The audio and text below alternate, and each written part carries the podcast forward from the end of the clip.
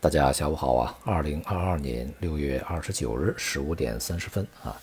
今天的国内市场呢，A 股是在全天啊震荡走低，最终呢从指数上看都是全面回落啊，而且呢是呈现一个放量下跌的状态啊。今天的成交量应该是在一点三万亿左右啊。行业个股板块啊，绝大多数都是下跌。那么在行业上面呢？汽车啊，新能源这些板块呢，跌幅是比较明显啊，这符合我们在之前啊所做的这个在当前这个水平啊，新能源汽车啊，随时有可能会见顶回落，并且呢，在之前涨幅大、呃持续时间长的这些行业板块呢，它的遭遇获利回吐、大幅回撤这个风险呢也就越大。从个股和行业上来看呢，今天的表现要比指数所反映出来的要更弱一些啊。那么今天呢，如果按照三十一个这个一级行业来去进行分类的话，只有三个行业是上涨的啊，其中这个房地产啊表现是最为明显一些。这主要是由于呢，房地产行业啊这个板块啊在之前啊受到了非常长时间的压抑啊。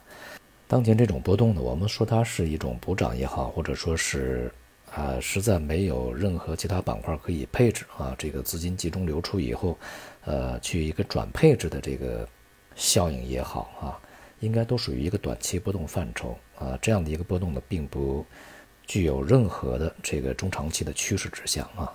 今天的 A 股下跌呢，是和这个外围股市啊是同步波动的。那么今天的亚洲的这个几乎是所有的股市啊都是全面的下跌，并且呢跌幅不小。像恒生指数，那么现在也已经接近百分之一点八的这个下跌，而恒生科技呢，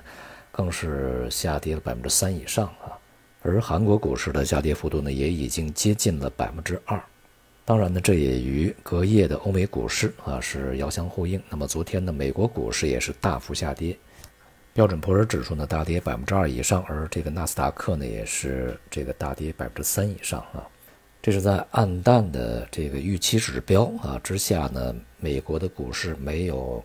任何的啊足以支持反弹持续的这些这个信息出现。那么在昨天呢，公布的美国六月份消费者信心指数呢下跌到了这个十八个月以来的最低点，而与此同时啊，对于未来一年的通胀这个预期呢是升到了啊最近期以来的最高点。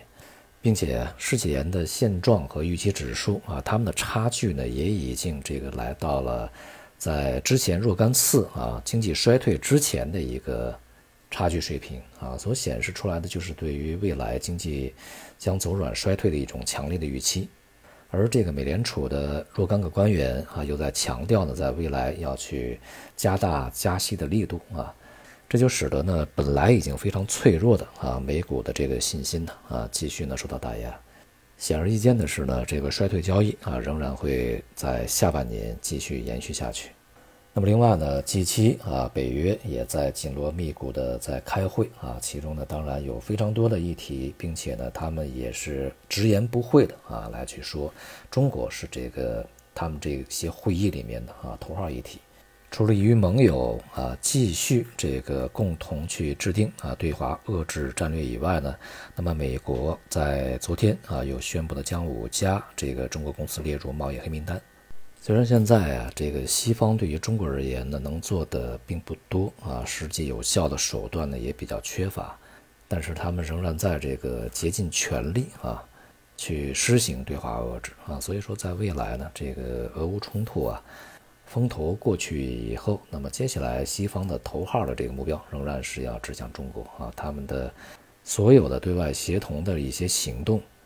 当然也会这个不断的去持续的啊针对中国。在这个时候呢，我们需要做的是啊，从战略上啊要藐视西方啊，但是从战术上呢还是要重视啊。那么这些对手可能给我们带来的一些麻烦，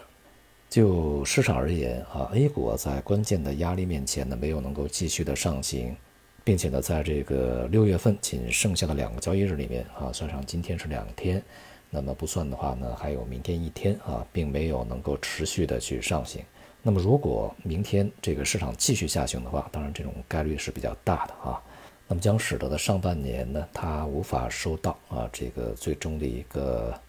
最高的一个反弹水平附近，也就为啊七月份的行情呢。当然也包括这个三季度的行情啊，它们的上涨动能啊进行了削弱。接下来呢，由于半年报啊将陆续的展开啊，那么在上半年封禁措施啊，疫情蔓延呢还是比较严重的，所以说预计呢整体而言，这个半年报不会特别好看。从这个角度上来讲呢，也就呃很难去充当市场继续上行的一个推动力。整体而言呢，对于市场的影响偏负面啊。因此啊，无论在接下来七月份呢，下半年呢，市场是否还有这个惯性冲高的一些这个动能，整体行情啊陷入区间震荡整理，这个可能性呢都是非常大的。就类似于啊，在前期已经大涨的汽车新能源板块，在当前很有可能步入调整，是一个道理啊。而外围的市场呢始终比较弱，那么它对 A 股所形成的效应呢也是负面的。好，今天就到这里，谢谢大家。